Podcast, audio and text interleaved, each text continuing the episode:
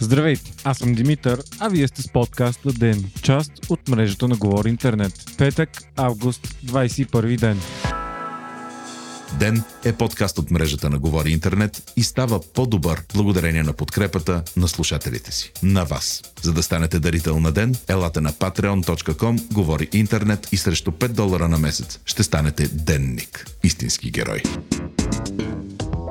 Днес сутринта Германия изпрати специализиран медицински самолет, който да трансплантира изпадналия в кома вчера Алексей Навални. Състоянието му остава много тежко, а подозренията за отравяне се засилват. Говорителката му Кира Ярмиш смята, че преместването му е важно, тъй като болницата в Омск, където е настанен, няма необходимата апаратура за лечението му. Тя помоли ръководството на болницата да не възпрепятства преместването му. Целта е последващото лечение на Навални да се проведе в Берлин, а разходите по преместването му ще бъдат поети от частни лица, съобщава Свободна Европа. Още вчера германският канцлер Ангела Меркел и френският президент Емануел Макрон изразиха готовност да осигурят транспорт, лечение и убежище за Навални. Около състоянието на Навални в момента витаят много съмнения. Според лекуващите го експерти, следи от отрова не са открити в тялото на пациента. Лекарите обаче не оповестяват подробности дори на близките му, а само се знае, че положението му е изключително тежко. Именно с този аргумент лекарите от Омската болница се противопоставят на трансплантирането на Навални и за сега отказват да разрешат да го пуснат. Лекарски съвет с експерти от болницата и от Москва са стигнали до извода, че пациентът може да бъде преместен едва ако състоянието му се стабилизира. Сътрудниците на Навални обаче твърдят, че истинската причина за отказа за преместване е друг да се скрият следите от евентуално отравяне, довело го до това състояние. 44 годишният Алексей Навални изпадна в тежко състояние вчера по време на полет от Сибир към Москва. Според сподвижниците му най-вероятно е отровен, тъй като не е имал сериозни заболявания, а преди да се качи на самолета е пил чаша чай. Знае се, че токсините абсорбират по-бързо приети с горещи течности. Навални е най-известният опозиционер и критик на управлението на Владимир Путин в Русия. Той е лидер на партията на прогреса, автор е на един от най-четените политически блогове в страната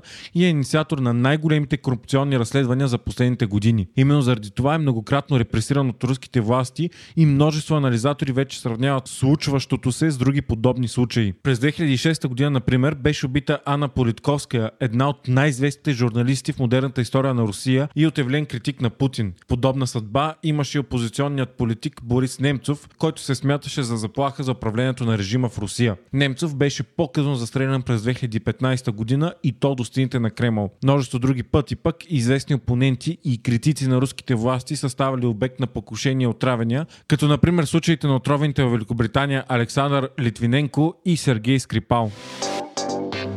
Новите случаи на коронавирус у нас са 142 на база 6884 теста или малко над 2% положителни проби. Най-много нови случаи има в София, Добрич и Варна, а петима са починалите. В последните седмици се забелязва тенденция за намаляване на новите случаи, въпреки много високият брой PCR тестове. Според Националния център по заразни и паразитни болести, това най-вероятно се дължи на факта, че много хора пътуват и използват годишните си отпуски, с което се намалява струпването на много хора в затворени помещения, офиси и градския транспорт. От центъра обаче не се ангажират дали тази тенденция ще се запази с идването на есента и тръгването на децата на училище. Днес министърът на образованието Красимир Вълчев пък обяви, че тържествата по случай 15 септември все пак ще се проведат, но само за част от учениците. Те ще са за първи, пети и 8 клас, където голяма част от децата започват в нови училища. Учебната година ще започне присъствено, но маските ще трябва да се носят винаги в сградата, освен в класната стая, като това въжи за учениците и за учителите. Междувременно, днес френският президент Емануел Макрон също обяви, че децата се връщат в класните стаи и то още на 1 септември. Решението е взето въпреки факта, че Франция беляза седмицата с най-много нови болни от пика през март и април насам. В четвъртък френските власти обявиха рекордните 18 000 нови случая за 7 дни. В Испания пък положението с COVID-19 също е тежко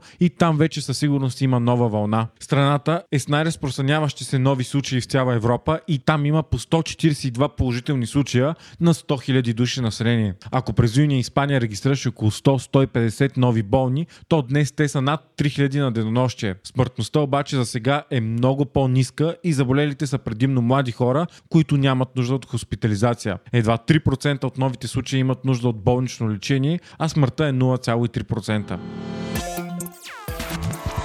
Още от деня.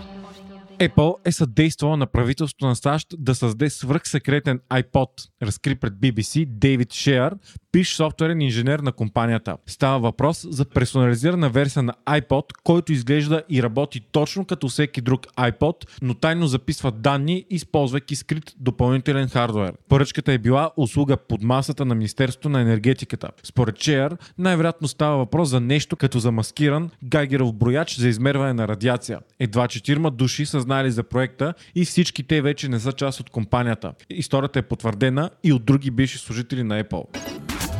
НАСА и Роскосмос обявиха, че заедно ще се опитат да установят откъде изтича въздух в Международната космическа станция. По-рано стана ясно, че екипажът на станцията се е преместил и изолирал изцяло в руския модул Звезда заради изтичане на въздух в американския сегмент. Според космическите агенции няма опасност за здравето на екипажа, а повредата ще бъде решена скоро.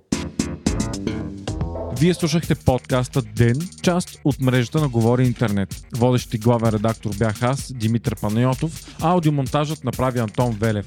Ден е независима медия, която разчита на вас, слушателите си. Ако искате да ни подкрепите, можете да го направите, ставайки наш патрон в patreon.com, говори интернет, избирайки опцията Денник. Срещу 5 долара на месец ни помагате да станем по-добри и получавате достъп до нас и цялото общество на Говори интернет Discord. Ако искате да не изпускате епизод на ден, не забравяйте да се абонирате в Spotify, Apple, iTunes или другите подкаст приложения, които използвате.